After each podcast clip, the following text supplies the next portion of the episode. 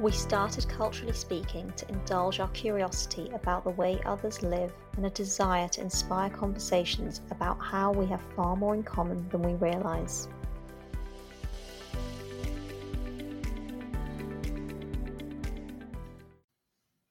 This week we spoke to Mirinda, the author of The Rope of Life, about her Southern Baptist upbringing and the racism in Jim Crow South. So, Janice, for you, what was the most memorable part of the episode?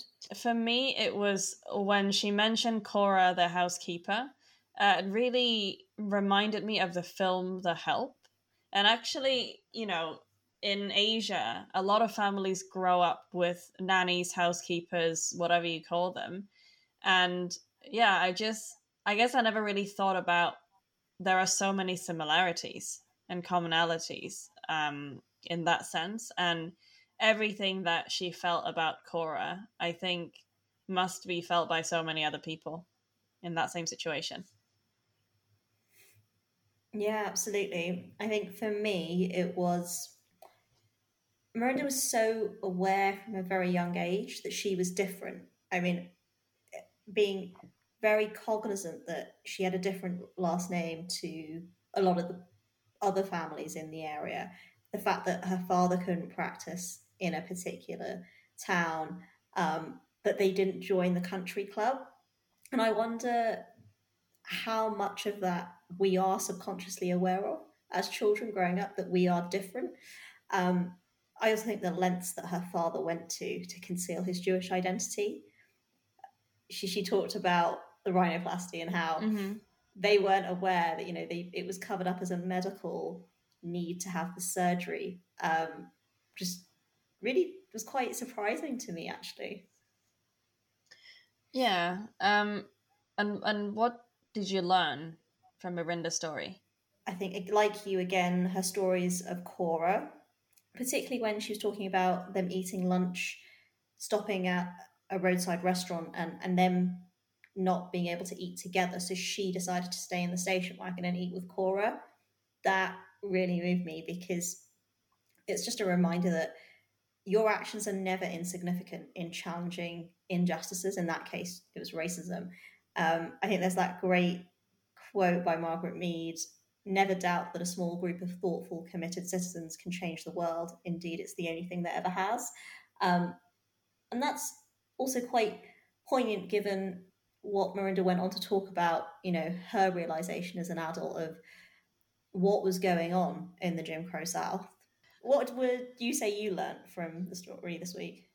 So I think, you know, previously when we were preparing with Mirinda to record and also during the actual conversation we had, um, it really struck me that you never really know what someone's going through just by looking at appearances and by that i mean you know as an asian person i i think i'm quite colorblind in terms of the different kinds of white people just because that's not where i grew up so a white person is a white person and it was really surprising for me that mirinda with um, her jewish heritage she would have received um, discrimination, even though she looked very similar to other white people in my eyes. And similarly, I know that you know, for other um, groups of people, other communities, looking at you. You know, you hear it all the time, right? Asian people all look alike, right? And I think that just really reminded me, and also I think um, made me more conscious. You know, just don't judge someone by you know what they look like, and also don't underestimate just because they might not present to be different doesn't mean they don't feel isolated or discriminated against.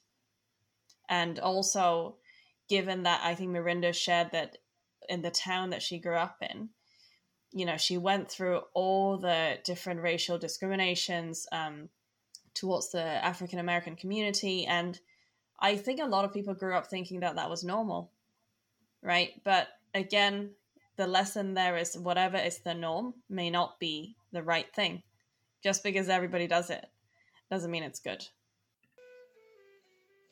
Hello, I'm Karen. And I'm Emily. And if you, like us, are slightly on the nerdy side and have an interest, fascination, or musing for anything historical, then we have the podcast for you.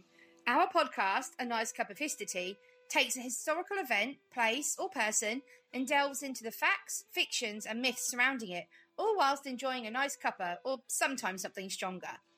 Each week, we finish with a special segment we call Ridiculous Deaths, which looks into the absolute bizarre ways some people have died or survived and what we can learn from them, such as why alcohol and sailing should never go hand in hand on a moonlit night, and why bridges and butts don't mix. We are listened to globally, which blows our minds. So if you have any suggestions for topics for us to discuss, please let us know. So, come join us on Spotify, Apple Podcasts, iTunes, iHeartRadio, Stitcher, and pretty much anywhere you can get your podcasts from. And Let's get historical! If you like the sound of that, why don't you also go check out our friends over at A Nice Cup of History? Because we love their podcast too.